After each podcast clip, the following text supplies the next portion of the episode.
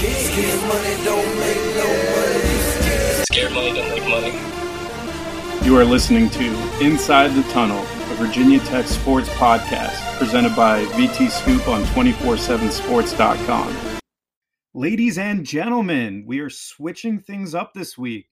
Instead of having one extremely long podcast where we have to fit everything in one go, the previous game and the upcoming one, I think we're going to start to do two podcasts a week. We'll try to release one on Mondays of every week and Fridays of every week. Now, the Wednesday podcasts were great. You guys were giving great feedback. Some of you not so much, but we appreciate it nonetheless. I think some of the energy got lost by covering the previous game on Wednesdays. By then, it's already been well discussed and documented. And then previewing the upcoming matchup is a little too early for Wednesdays. So we're going to try to do two bite sized podcasts per week. We'll obviously keep you updated on what we decide to definitively do.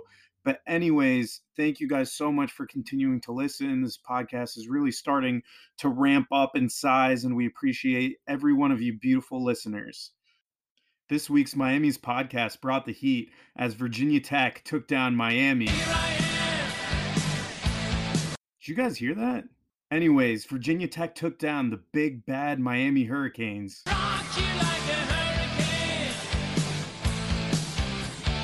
swear I heard something.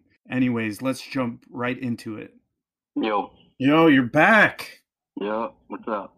I'm already recording now. Where have you been? Jay.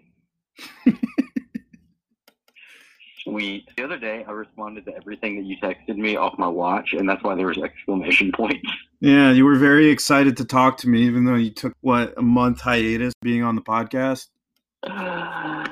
I'm busy. I- explain yourself. Do you do you hate us? Should we have a heart to heart now? No, I'm just busy. Okay, that's fine. But you want to just jump into it? Yeah, we're gonna talk about the last game. Yep.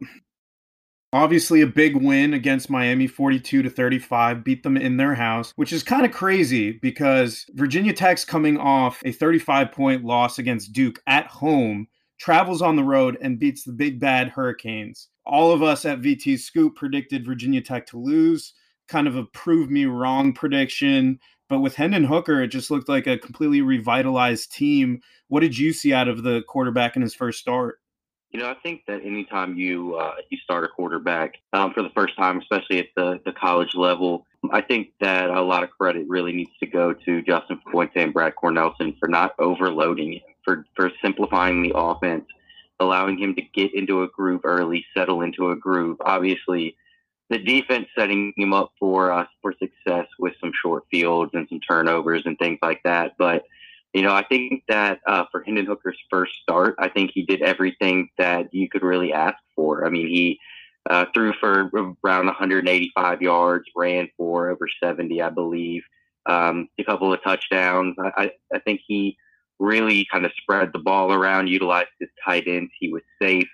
Um, you know, my big concern with Hendon Hooker going into the game was not what happened when the ball was in his hands. It's getting the ball to his hands it's letting him make the pre-snap adjustments, getting call in from the sideline, and not working too fast and not letting his mind tie up his feet. I think he did a really good job settling into the game. Uh, I think that the defense really did uh, aid him in that. But I think going into the week, Virginia Tech had a great game plan for him. Um, you know, I'm very interested to see how he takes that next step uh, um, going into Rhode Island. That's a game where he should maybe get a little bit more uh, more leeway with the playbook, maybe get a few more calls in, let him throw the ball a little bit more, and kind of get settled in before UNC comes to town in a few weeks. But you know, I think overall, there's really not a whole lot that you can take away from his performance in a negative way. I think he did everything that was asked of him and more, and I think he really was poised when when you know it was a tie game late in the game you know, some of those throws he made, some of the plays that he made, uh, you know, those were uh, those were plays of some upperclassmen. That throw he had to to to Damon Hazelton was, you know, it's a very difficult throw, and he made it look effortless. Damon Hazelton made it look effortless. It looked routine, um, and, and that's a big play for them, and that was a big play for the Hokies, and helped them get in position to win it. So, you know, I, I think that uh, that uh, Virginia Tech fans should really look at that and think that that's a good step in the right direction moving forward, and that he could potentially be the guy. You know, looking moving into next next fall the, and the years after. I think that he's a guy that's kind of setting himself up to have a leg up in the quarterback competition for uh, for the next few years. I'll admit, after the Boston College game, you were a firm believer in starting Hendon Hooker right away in that Old Dominion game. And I'll be honest, I was a little hesitant. Obviously, we haven't seen him in too many extended looks. And when we have, there has been ball security issues. But I'll admit, you know, I'm starting to eat my words a little bit. He had a really solid showing.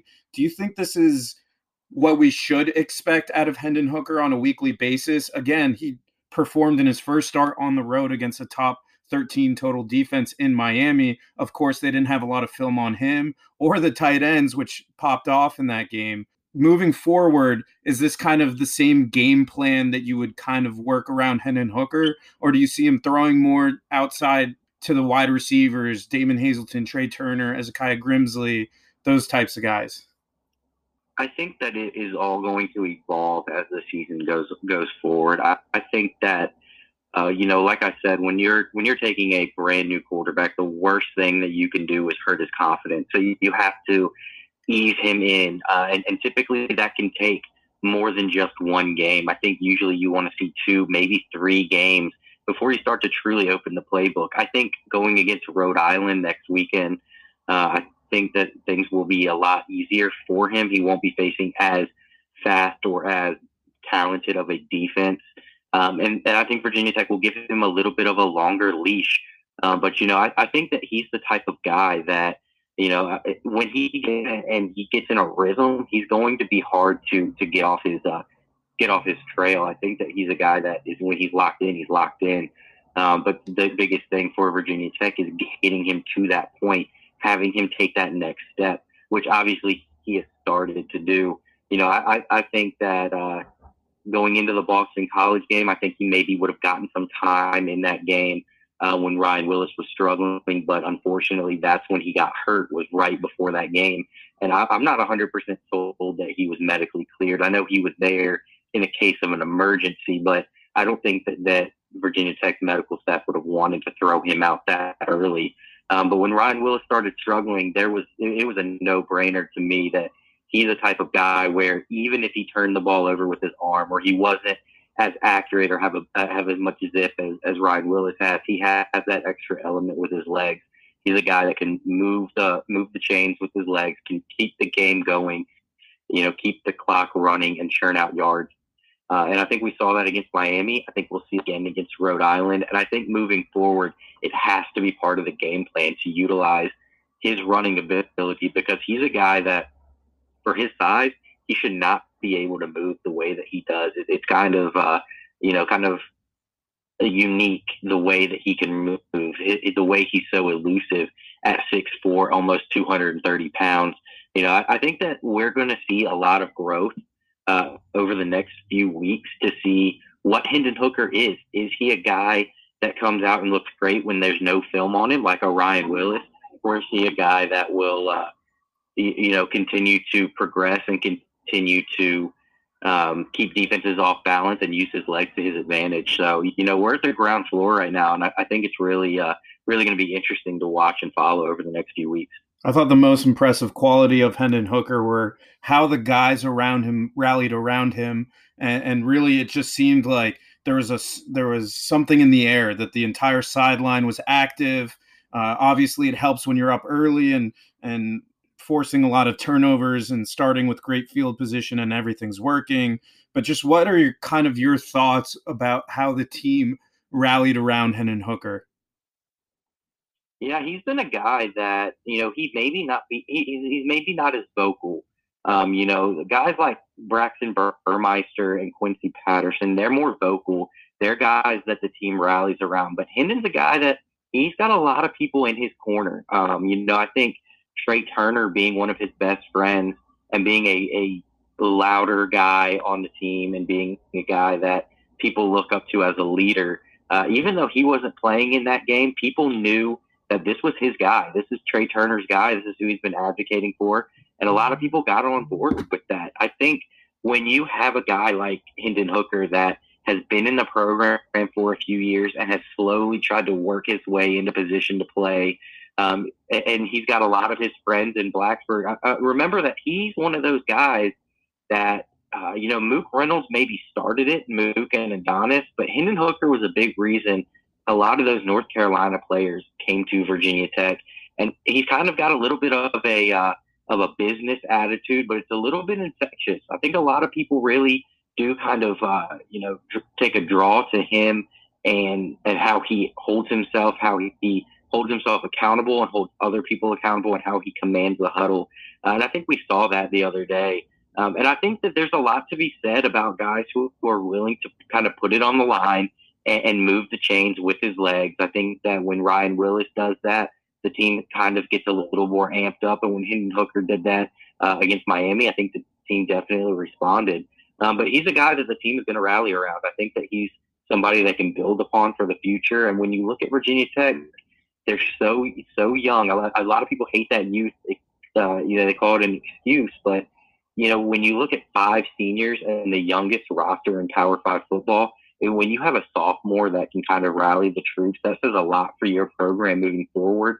And it's going to be interesting if he is the guy for the rest of the year and he has kind of a leg up going into next spring, going into the fall. If he continues to be the guy, this team could continue to take really large strides.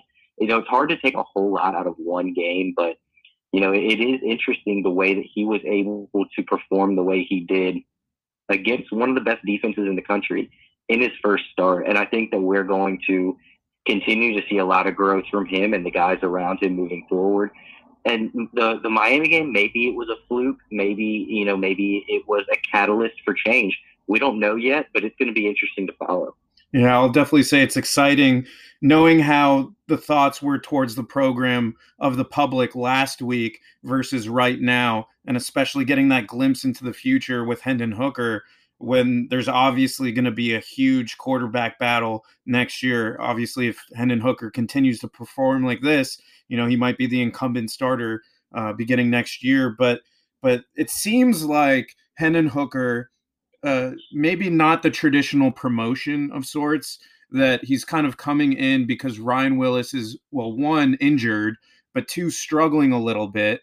Um, so it's kind of relieving some of that physical toll from him so that he can rest up against Miami rest up against Rhode Island maybe even North Carolina assuming at this point.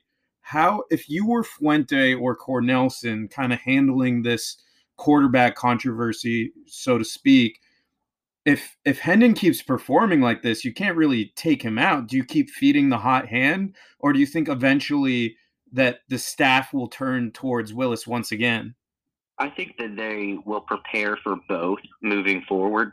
Um, but you know, if, if, I'm making those decisions, if, if this was my decision to make, I would ride with with Hendon Hooker. I think that he brings an extra element to the the program I think that uh, the guys are really rallied around him. He doesn't have the big arm that Ryan Willis has, but he has a lot of intangibles that Ryan Willis doesn't have. And Virginia Tech is at their best when they have a mobile quarterback. It's always been that way, regardless of who the offensive coordinator is, regardless of uh, you know who the head coach is. When you have a guy that can can be elusive and move around in the pocket and pick up chunk yardage with his legs, I think that that really speaks well for the Virginia Tech program moving forward.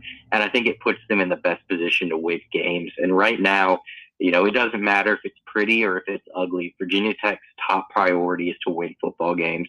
Uh, and, I think with Hendon Hooker, they have a good shot to to win a, a few more.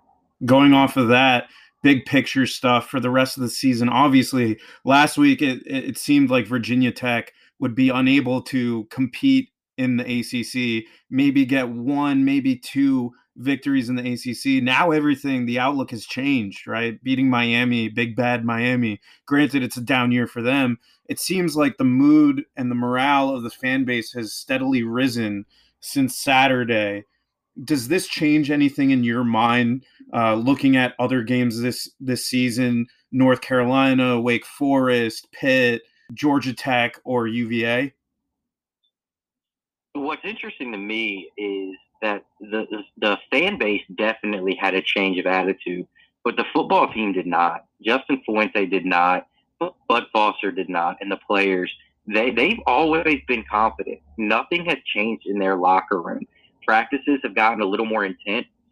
Uh, Justin Fuente has gotten a little bit harder on the practice fields uh, with his players, but you know, for the most part, the morale in the, in the locker room and in the Merryman complex has has been high. You know, after Boston College, it was high. After Duke, it was high. They they knew there were things they needed to work on, but you know, it seems like in their minds they are closer to competing than they are to failure. And I think that's really important for Virginia Tech fans to think about and to realize that this team is not a team from a year ago. This is not a team that's given up. This is a team that's rallying and doing their best to win football games. Um, I, I think when you look across the ACC, any team that's not named Clemson can win or lose on every week. So I think Virginia Tech has to continue to keep their morale up and keep that the confidence up that they can really go in and they can compete with anybody on their schedule. They're not going to win every game. They're not going to win from here on out, uh, but they can compete. And if they keep that that confidence, you know, I think that they're that, that they have the ability to go in and kind of be a little disruptive in the ACC. I think they're a little behind right now in trying to make it to the ACC championship game. Um, I think that they're, you know, looking down the, uh, uh, you know, the long haul at maybe a, a nine win season or anything like that. But, you know, I think seven, eight wins, getting to a bowl game, I, I think that that's all in play. And then after that, I think is when Whit Babcock needs to start making some adjustments. You know, I think we obviously will see a, a new defensive coordinator who may or may not bring in a new defensive staff. We don't know any of those particulars yet. Um, but I think there could be some shakeups on the offensive side of the ball as well. You know, I think that there's uh, definitely an, uh, uh, some concern in Blacksburg uh, of what can Fuente do to right the ship. And I think Miami was a good step forward, but it, it, was just a step. Virginia Tech needs to continue moving forward and continue keeping their confidence up and win some football games. Um, you know, or this thing could turn really, really, really ugly really fast or the fans could have a short uh, memory if, if Fuente can turn this thing around and the Hokies can win a few more football games. I think we'll see uh, a little bit different into the season than uh, than what happened last year. Yeah, for sure. I think this North Carolina game in two weeks at home for homecoming is going to be such a crucial game, not only to get even at two and two if Virginia Tech wins that game in the ACC, but also just the conversations prior to this week have all centered around Fuente and and getting him out of Blacksburg and forking up that fifteen million dollars. Obviously, big looming questions in regards to the recruiting class, which I'm sure we'll cover in another podcast. I think, eh, like you mentioned, the ACC, you'd never know. I mean, look, Virginia Tech lost by 35 to Duke at home and beats Miami on the road. So they, they were 14 point underdogs as well. So it, it's definitely going to be, you know, a clean slate every week and kind of prove yourself. But this was definitely a positive step forward. Evan, I understand you don't have all the time in the world for us, but I could talk to you about Virginia Tech football all day, but I'll let you go. Thank you for joining us tonight and sharing your insight. And please don't leave us. We need you on this podcast. I got you anytime. All right. What's up, Doug? We're back, baby. Back indeed. You're on actually recording a day earlier than normal, I think. Yeah, we're switching things up. I think that We've gotten a lot of feedback. A lot of people like what we have to say, which is awesome, and we appreciate everyone that's chiming in with with positive vibes and the negative ones too, uh, just to make this a more well-rounded podcast. But I think it's nice to make it a little bite-sized in the beginning of the week while emotions are still high off the last game played, and then kind of break things down for the future matchups later in the week. Yeah, I mean, appreciate all the feedback they got us here. You know, we're good vibes only over here, but uh, try and get the game review out of the way early in the week, and then we can turn our attention to the next game later this week. Yeah, and definitely good vibes today. Talking about the Miami game, I want to jump right into it with some player slash positional ratings. I'll give you the first one, pro- perhaps the most fun one. The quarterbacks and especially Hendon Hooker. What do you think of his performance at Miami? I mean, just a out of nowhere kind of performance. I think, particularly given what stations were heading into the week I'm giving him an eight for this performance, even though, you know, he was only 10 for 20. Um, but he didn't turn the ball over. And, you know, that's pretty much all you can ask for on the road at Miami in his first game. Um, he came in only only having thrown two passes and doesn't turn the ball over, only gets sacked twice, doesn't make any big big mistakes that you know would turn the game. And then he throws three touchdowns on top of it. Um, he's huge in the running game, just in terms of considering how uncertain you were going into this game about how he was going to play. I mean, just a huge, huge day for Hooker. And the challenge now is for him to to build on it as teams get film on him and adjust and all that stuff. But for for a first start coming in on the road at Miami and you know desperate situation where Virginia Tech desperately needed a win, I, I, you know I don't think you can ask for anything better there. Yeah, I thought Hendon was great. I think you can point to his stats and say he had the second highest QBR in the nation, and he did it against the number 13 total defense in America. And you can stop right there and, and, and say he had a great game. But outside of that, I think that the most impressive thing was his awareness of what was going on, how he kind, how he unlocked this offense, and, and the guys rallying around him and showing energy. So I think that speaks to his leadership and character, which are obviously massive, massive uh, things in this Justin Fuente offense. Um, and and to have that confidence and poise in a hostile environment, I mean, it, it's all up from here for him. I mean, that was a top four game heading into the season on the road against such a good defense, and he showed out. Um, and, and I know that last week that I mentioned my concerns were his ball protection and I still think to a degree, you know, that remains true because before this game, every time we saw him in extended action, it seemed like he made a mistake, whether it's the handoff or, or fumbling the ball. But he kind of proved it to me, at least, that if you give him, you know, enough time to really settle in and, and unlock this offense, that he's smart and he's instinctive. And I thought that was the the major thing for me that he he really alleviated a lot of those concerns that we had about him. I think you you have to give a, a, a good deal of credit to to as much as we bash them or whatever you want to call it last week. You have to give a lot a lot of credit to offensive coordinator Brad Cornelsen for designing a a game plan that was so effective. Um, we hadn't seen the tight ends at all. I'm sure we're going to get to them in a little bit later. And, you know, Dalton Keene and James Mitchell were the, the biggest, biggest benefactors, I guess, of Hendon Hooker playing quarterback now for, Virginia Tech. So I think you hit the nail on the head. Him being able to take care of the ball and make good decisions for four quarters, especially as things just unraveled there. Seemed like they were unraveling um, in the second half for him to come out after Miami looked like they were going to take the lead and then they missed the PAT. But you know, at that point, it it certainly looked like Miami, if they could get the ball back, was just going to win. Yeah, and I do have to say on on Hendon Hooker that throw to Damon Hazelton during that last drive, the 29 yard reception over the shoulder touch pass on the sideline over Trajan Bandy, who was an All ACC performer last year just kind of showed that he has what it takes to be a big time quarterback and especially as a passer. We all know he's as a as an athlete, he's explosive. We saw that early on in the game him running the ball, but as the game kind of progressed, th- that throw right there just kind of sold it for me. So uh, but moving on to the running backs, I don't have too much here to be honest.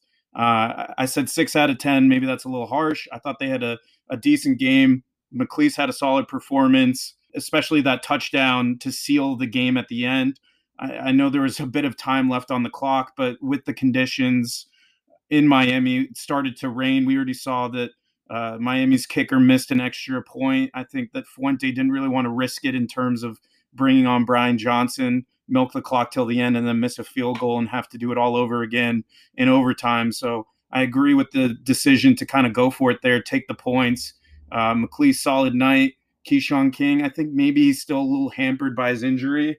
uh, didn't have the strongest of games, and I know that he definitely wanted to put on a show, being a, a Florida native and um, being slightly recruited but overlooked by Miami. Yeah, I had him at a six as well. The running back. Um, I thought they got just enough out of McClease um, when you know Hooker was as big of a part of the running game as he was. Uh, I think this has got to go on the rest of the season, but you got to get something out of McClease just so they don't key on on Hooker keeping it all the time. And you know, I think he had a big run there. Can't remember when it was. I think it was early in the second quarter, maybe. Um, but yeah, I mean, McClease is just enough. Um, Keshawn King, you touched on, I got 12 carries, mostly ineffective, um, but you know, we'll have this moment um, for sure at some point in his Virginia Tech career. Now, this is a little tougher to do, but what did you make of the wide receivers against Miami? I mean, I'm giving them a five here. We had Hazelton and Robinson were the only ones who called a pass. Um, they, I mean, it's clear they need Tre Turner back healthy. Damon Hazelton looks like he's coming in. You know, he's getting healthier, knocking the rust off, whatever. And you know, he had the the big catch we talked about earlier, and he was so close. If Hooker had if Hooker had made the throw on the on the go route that he just overthrew him earlier, I think that would have been the knockout blow before Miami even had a chance to rally further. So um, I think they're still trying to work Hazelton back into it. Need to get Turner back. I gave him a five. I, I have to give him, even though they only got two catches, two passes. I got to give him credit for the blocking on the perimeter there.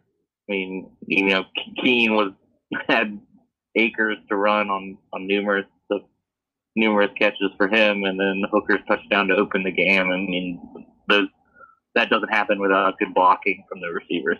Yeah, I'm I'm glad you brought that up. Some of some of the things that don't really pop up on the stat sheet, the perimeter blocking. I thought Damon Hazelton had a great game. I thought a lot of the times he was wide open that on a few of the the Keene touchdowns that he could have actually gone to Damon Hazelton and like you mentioned if he hit that that go route Damon Hazelton on two catches probably could have had uh, somewhere around 100 yards on the day. So that you know the margins that we're playing with here. Uh, but but that catch on the last drive once again was one of the biggest plays of the perhaps the second biggest play of that entire game, especially with all the momentum in Miami's favor at that point. Um, but yeah, I, I, rate them inconclusive. Uh, I think that they'll get a lot of action against Ro- Rhode Island next week.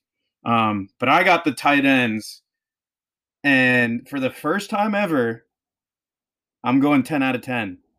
I think that you just can't do any better than that. I mean, in terms of blocking, we saw there's there's fans taking clips of Dalton Keene just taking Trevon Hill for a ride, and and his quotes of just blocking him enough times that he'll want to give up was just amazing.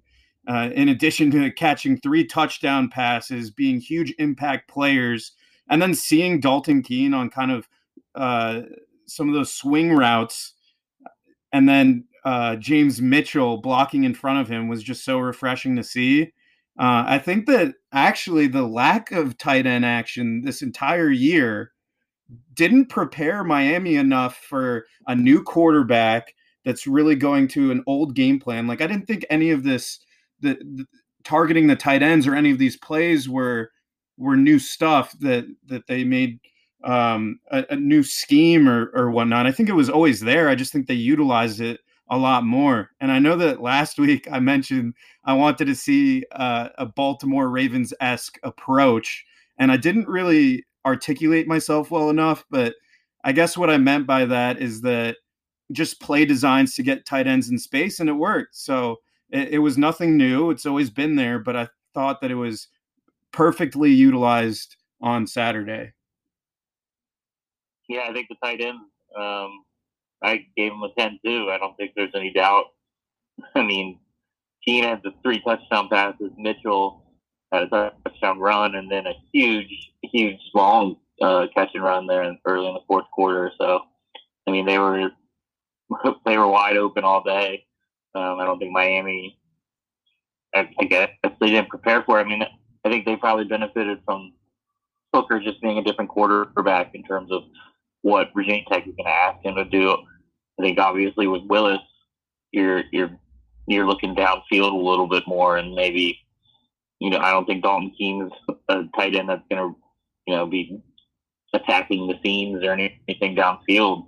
So you know he's more of a blocker under Willis here in the first couple weeks, but then you know with Hooker you're running more play action, more misdirection, where where the where the linebackers' eyes are really drawn to whatever Hooker's doing, and they clearly use that to their advantage um, throughout the day on Saturday.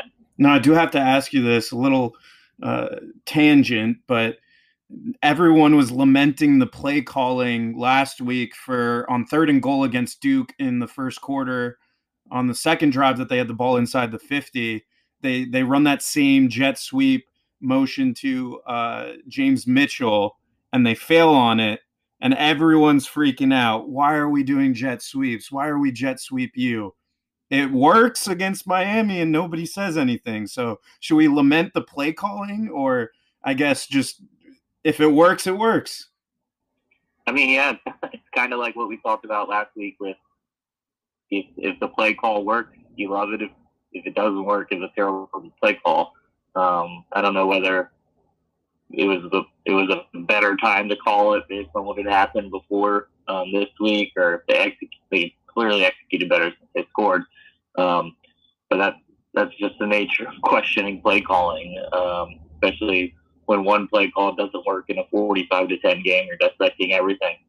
Another play call this this time it worked in a 42 35 win, and you know it happened early in the game, and nobody's really talking about it, but I mean, James Mitchell's clearly a, a threat there, and I'm sure they have a bunch of or a handful of different plays they can run off of that, just to just to give give teams a different look. So, you know, I'm fine with if if you can block it well on the outside and get you know a six four, six three, two hundred and fifty pound running back basically at that point coming down on on the perimeter. I think it's a decent play.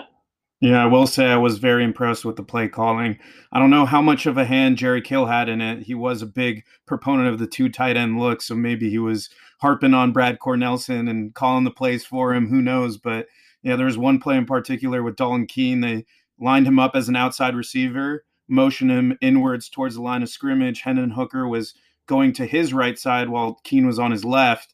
You know, the entire Miami defense shifted with Hendon Hooker, and then he just hits him wide open on the backside. So there was a lot of really good looks, I thought, out of the tight ends, and especially with this offense that we just haven't seen before this season. I think it had a lot of shades of 2016. And to speak on the the tight end sweep with James Mitchell, I thought that the offensive line did a really good job run blocking.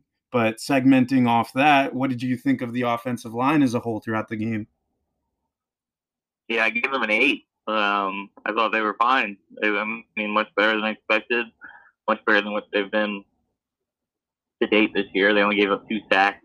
Uh, I think going on the road, we expected much more than that. They like Hooker, who can pick up yardage on the ground, um, helps, but there's still got to be holes for him to run through. And so I thought they were great. I mean, you had, you had Luke Tenuta got in there again for Dzansi. Um, Austin Cannon got a bunch of snaps there. I, I think, you know, considering they paced an offense that put up 42 points, I think they did pretty good. Yeah, I mean, I I had them at a seven. Uh, I could have put them at an eight. I thought the run blocking and pass blocking were good. Again, we circle this game as a top four game this season. Yes, Virginia Tech's schedule is you know one of the worst in college football this year with all the weak opponents and FCS schools, but Miami's front seven is just so talented. And it looked like this entire offensive line came off a of bye week. So I was really impressed. Uh, I circled Lecitus Smith and Bryan Hudson as guys that jumped out to me. Smith was really good. I mean, they they had a handful of plays where even going to Hudson, like you said, the whole I guess the left side of the line just dominated. I think the one play in particular is the the long McClease run. Um, when they were when they were getting getting out, kind of getting out on the edge to the left is where they were really effective. Now flipping things over to the defensive side of the ball, I'll start with the defensive line. I said seven out of 10, probably a little harsh there again. Again, all these ratings are really high. And look, Virginia Tech, if you keep winning, we'll rate you highly. I know that's what you want at the end of the day, but I really like the group. I thought they were disruptive and they took advantage of Miami's weak offensive line. I thought Deshaun Crawford was really, really good. I think he's perhaps the best overall player, maybe with TyJuan Garbutt on that defensive line. Uh, it was a shame to see him hurt, but it's nothing significant. I don't think we'll see him against URI just to kind of let him heal up a little bit before North Carolina. But yeah, I mean, the entire line was good. Jalen Griffin with that fumble return, um, you know, trying to take guys' heads off whenever he was in there. He really impressed me. Emmanuel Belmar was solid, didn't have any bad things to say about him. And TyJuan Garbutt, his return to the lineup is so crucial. Yeah, I had him at I had him at a seven as well. Um, you know, there's seven sacks. The total of the defense, four and a half of them come from defensive linemen. Jalen Griffin was one and a half to lead the way. Only only gave up 94 net rushing yards, and most of those came on that one big um, one big run by DeeJay Dallas uh, late in the game.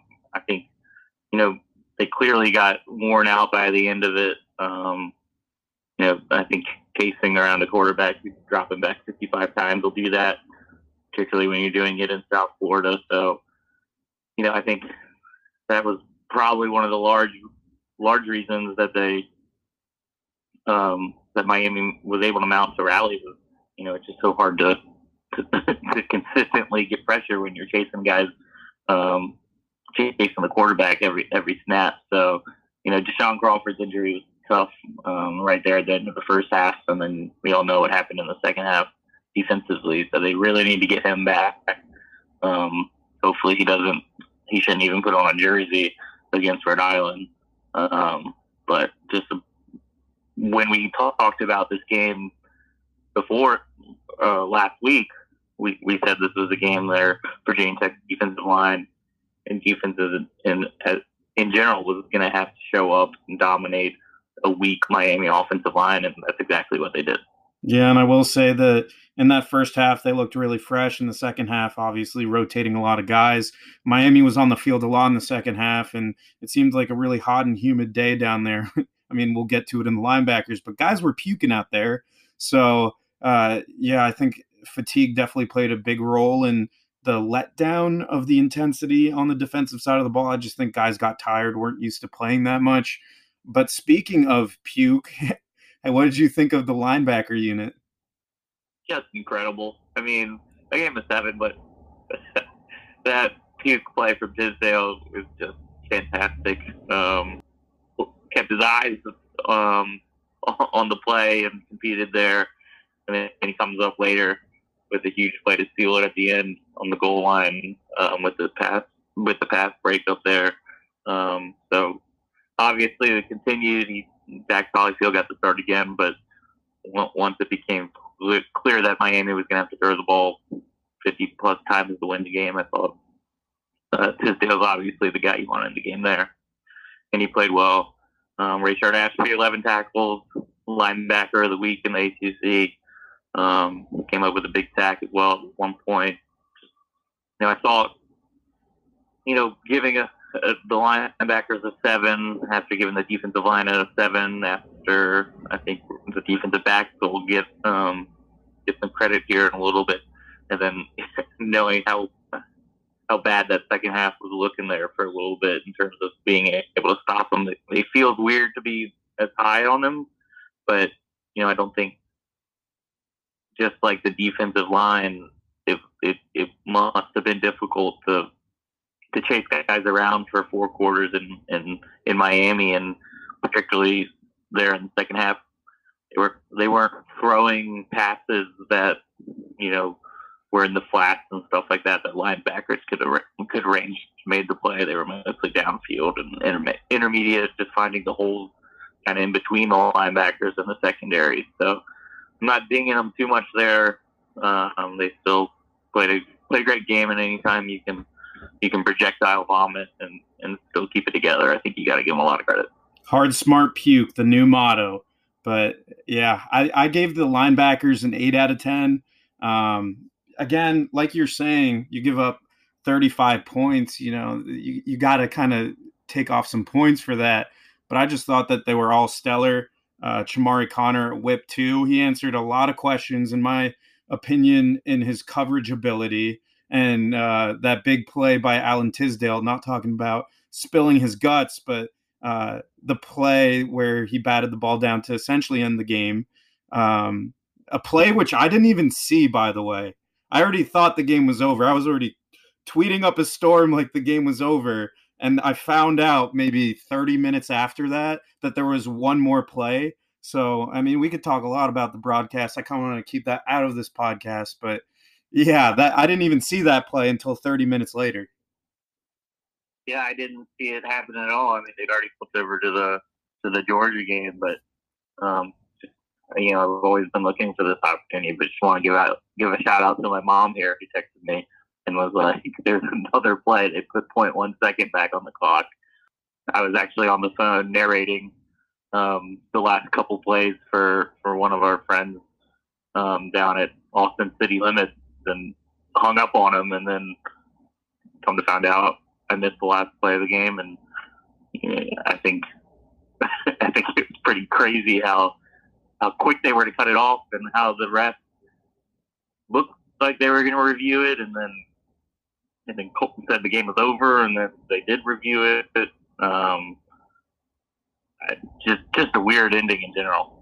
Yeah, one, thank you, Mrs. Bowman. We appreciate you. And two, I could totally imagine a scenario. Everyone where I was at was celebrating Virginia Tech winning, uh, but I could totally envision a scenario where they actually convert the touchdown, maybe go for two after what happened with the previous PAT and win that game. And everyone's finding out 30 minutes later on their ESPN app. So that's just a scenario I feel like would happen for Virginia Tech football. Thankfully, it didn't. I'll I'll let you do a double header, and and you can cover the defensive backs because I want to take over the last position group. So defensive backs are all yours. I see where you're going with this one, but um, I, I, I give the defense. You know, defensive line got a seven from me. Linebackers got a seven from me. I'm going to give the DBs a seven from me as well. Just an unbelievable start to the game um, with you know the pass breakup from Conner leading to Waller's pick. Farley, you know, hangs with the receiver going deep, makes a huge play in the end zone. Waller comes back the next next uh, the next interception and um, steps in front of one there. To, I mean, that, that's the reason Virginia Tech ultimately won the game was because of how the defensive backs played there in the first 15 minutes. So just a huge, huge start there. Obviously, a, a brutal finish um, in terms of being able to stop the Miami defensive back. Reggie Floyd did make a play on the first last play of the game there. Um, it looked like they, even if Tisdale didn't knock that ball down, um, it looked like they had double coverage or had that fairly well covered up there. Um, I think I think you can also ding them there for the hail mary at the into the first half that Mark Jones was so excited about. Um, but you know that's what we've been looking for all, all year from defensive backs in terms of being making plays, being a, uh, you know playmaking defense, stepping in, stepping in front of the ball, getting um, tipping the ball up in the air, and making them play on the ball, those kind of things. So just a great start there. Um, have to shout out Khalil Ladler there. I think that's a play a lot of people forget about, but you know, if they, if they don't call that roughing the passer, um, which seems like a questionable call there, Ladler picks it off and takes it all the way back to the four yard line. Um, I mean, that the, the game's over right there. That's, that's I mentioned the Hazelton throw, the Hazelton miss where Hooker overthrew Hazelton. That was a potential knockout blow that Virginia Tech just missed. And then I think that Ladler pick um, that got called back was another one where if if that doesn't get called and Virginia Tech punches it in there from the four yard line, you know, I think Miami's comeback basically finishes right there. So good start, great start from the defensive backs. struggled there in the second half. Then they made the play right at the end, so I'll, I'll give them a seven. Yeah, I'm glad you brought up the Khalil Ladler play. If you didn't, I would have. Don't worry. But uh, if if anyone's just tuning in now and missed our previous podcast, Doug made a fair question earlier in the season and said, "Is it Farley uh, and Waller? Is it Waller and Farley?" I think both these guys are are one A guys, uh, both at the top of of the depth chart for a reason, and and both a really good dynamic duo. Definitely, it feels a lot more secure than having Bryce Watts back there. Um, again, those two picks apiece, I think, sealed the game. Like you mentioned, you hit the nail on the head there. Uh, you know, they did a really good job against really tough wideouts. Uh, Jeff Thomas, KJ Osborn, really guys that could be at the top of uh, postseason accolades for Miami. Um, again, that second half kind of blew things open. I think when they're fresh, you know, they can compete with anyone, but when they're on the field all the time, I mean, it makes sense. They're tired. Uh, they try to rotate a little bit. Uh, and so, yeah, I thought they played well. And I even like Jovonn Quillen, a, a senior now, one of the few, a guy that's a, a backup cornerback coming on the field on special teams and talking some smack to the kick returners and Jeff Thomas. And even at one point, they had uh, like eight guys surrounding Jeff Thomas. So it just showed that there was a lot more fire out of this group. And yeah, I think the defensive back in general gave them that belief and that start. I mean, you, we all saw how the sideline reacted there um, after Conner broke up the pass and Waller picked it off. But knowing how, how fragile this team was and you know how it, it would have been very easy for them to get off to a poor start and and fold. Um, but that that you know that blitz of interceptions there in the first gave them all the belief and desire and showed that they're still in it and they still want to play and they still want to play for the coaches and each other and all that. Um, and I think the defensive backs were were at least the reason that it got started that way. And there's still one more unit the special teams, the matchup that I highlighted in our preview for this Miami game Oscar Bradburn versus Lou Hedley, the Australian superstars. It did not disappoint. Yes, there was a lot of action in this game. You know, people were uh, clenching onto their seats this entire time, just watching the game, not knowing what was going to happen. The huge comeback from Miami, all these big plays from Virginia Tech, but lost in all the sauce was Oscar Bradburn. This guy is a superstar. Not enough people are talking about him. I, I still firmly believe for what he has to do on a regular basis, he is the best overall player on the team. He's a top three national punter right now. At this very moment, he's third in the nation in terms of his punts. And I have to be honest, I'm a little bit scared that he's going to declare a year early for the NFL. um, yeah, we covered it. Oscar's a real weapon for Virginia Tech, and you know, I, I would, I think he should definitely test the waters of the NFL, um, at least to get a get a grade back to see where he might be picked. Um, I just, yeah, I think you covered everything.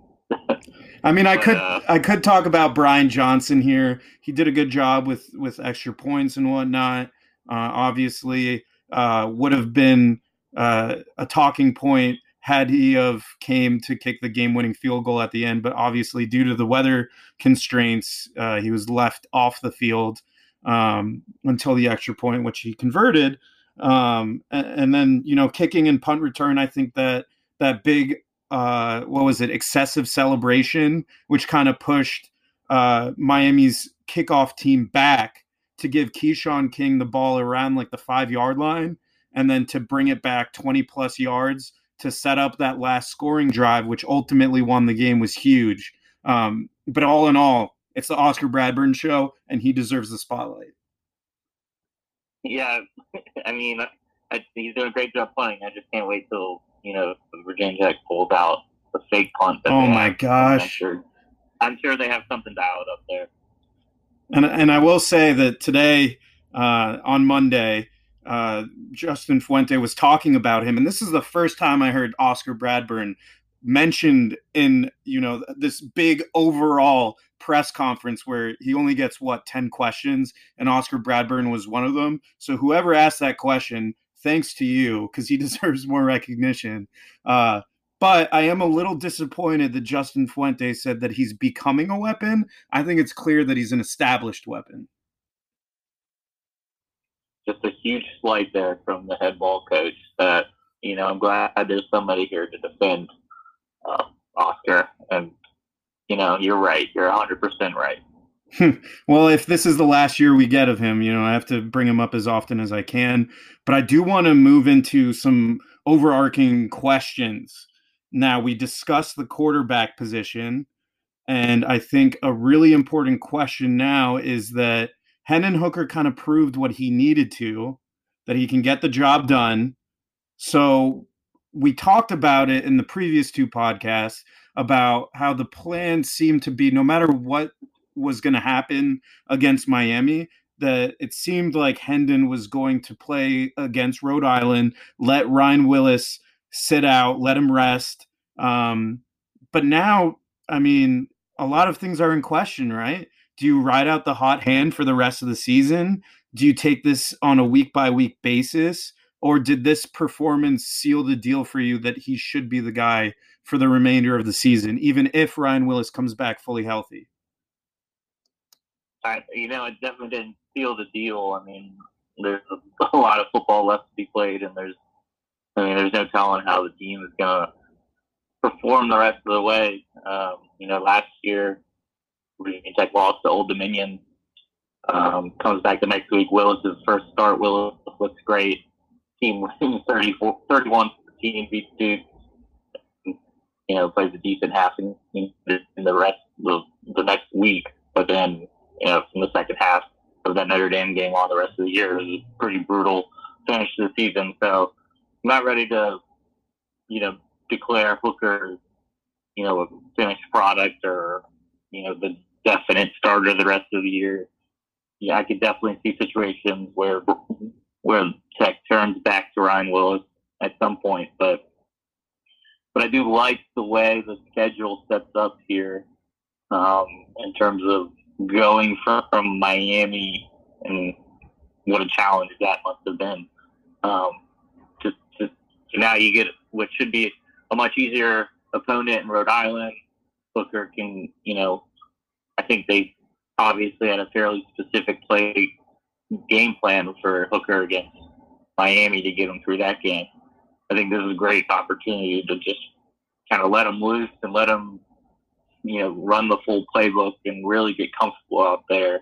Um, and then you have, of course, the the the, the big home game now after that win over Miami. It's a big big home game against North Carolina the week after. Um, in terms of a situation where you want to continue to let a quarterback, a new quarterback, kind of get acclimated to everything, I think playing a bad FCS school and then a home game against, I mean, a North Carolina team that lost to App State, lost to, lost to, who else? To Clemson and Wake Forest. Um, you know, I think that's a pretty good setup. And then you're into the bye week where you can kind of reset before the rest of the year. So I don't, you know, Fuente said after the game that he thinks they're going to need Willis to Willis at some point the rest of the year. But um, I think for at least the next two weeks, um, things are set up nicely for Hooker.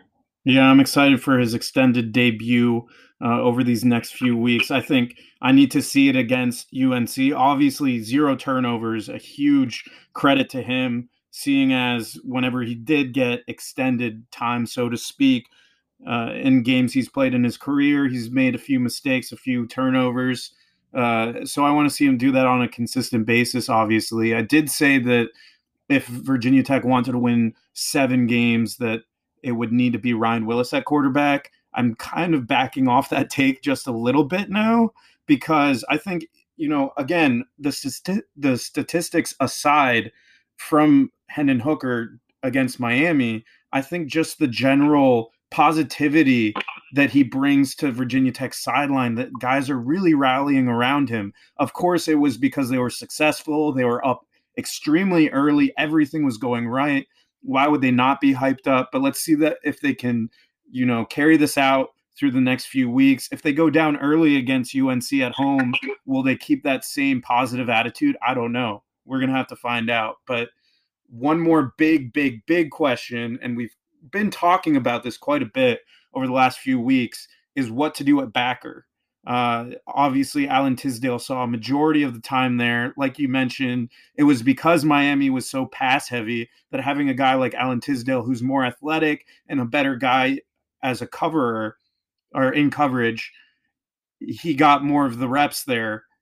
Do you see anything change? How would you approach this if you were Bud Foster? Obviously, we know he has a huge affection for Dax Hollifield, wanted him to be his last big product before he rode off into the sunset. Uh, but it seems like Alan Tisdale is turning some heads. He seems like one of the top three performers on the defensive side of the ball. Do you make a change there, or do you kind of ride things out how they have been? I think you're going to see them ride it out as they have been. Um, Tisdale's obviously been impressive, but you know they still started Dax in that game, um, and I don't think uh, you know, at this point, maybe maybe you flip it, but um, I think you, you you're gonna see both of them through through the rest of the year, really, um, unless one of them just like steps up and sees control completely. I think clearly they like Tisdale in the in the passing game, like you mentioned, and I think against you know going to you know Notre Dame or as we get into November and when the weather turns colder and it kind of becomes less of a, of a passing um, passing game, you might see more Dax. So you know, I think you'll see both of them going forward. Um, they're trying to redshirt Keshon Artis, I think too. So you know, maybe that's where his still gets time with Dax at at Mike at some point, um, which which I think it, which I think 95% of the people on the message boards have been calling for for now years, so they'll be thrilled. Um, but yeah, we'll see what they do going forward because they'll obviously made, made a couple big plays there against Miami. So gotta give him a lot of credit for for being ready to play and for I mean really continuing just his strong play over the last several weeks. I gotta be honest, I do really like what I'm seeing out of Alan Tisdale. If it were up to me, I'd probably make that switch and see him a, a bit more often. Uh, obviously, it's been a little inconsistent. He played a majority of the snaps against Boston College, barely plays the next week against Old Dominion, uh, and, and Dax sees a lot of time against both Old Dominion and Furman. Uh, so we'll see. Again, it's a good situation. So uh, being able to rotate guys in different scenarios, having two high character guys, um, you know, we'll see if if Alan Tisdale keeps making plays and leaving his guts off the field. Who knows? So but uh, yeah, I mean, those were two of the biggest questions I had after this week. Obviously, we'll see how this new look Virginia Tech looks against Rhode Island, and we'll be able to do some player ratings. But before that, we'll be back later this week to preview all of Rhode Island. But Doug, thanks for coming on, giving some positional ratings, and I hope your Braves can pull it out in Game Five yeah, I guess by the time we record later this week, we'll know um, just what happened there on on Wednesday night in Atlanta. But you know, as a pessimistic Braves fan, I think I think I'm going to be on a one way trip to Heartbreak City here by the time we talk again. Well, you have this preview to look forward to. So, regardless, thanks once again for uh, joining up with us. Can't wait to preview the one and four Rams. Hey guys, I don't have too much to add this week on Matei's takes. This has already been longer than I thought it would be for this week, so I, will leave you guys off with this note. The team looks fired up around Hendon Hooker. I think he really shined in his debut, not just on the on the stat sheet, but with his ability to rile everyone up. We talked about it in depth. I think that going into Rhode Island, we'll see a lot more of the playbook open up. Mistakes don't seem so heavy in a game like Rhode Island. Obviously, nobody wants to turn over the ball or make too many mistakes, but I think this is the last trial period Virginia Tech really has to see what they have on both sides of the ball before they play North Carolina, which is going to be a massive, massive game. But, anyways, I'll leave you guys off with this. If you have any feedback whatsoever, feel free to reach out to us on the boards, on Twitter, whatever it may be. We really appreciate all of you listening. You're all beautiful people, and we'll see you later this week with a Rhode Island preview.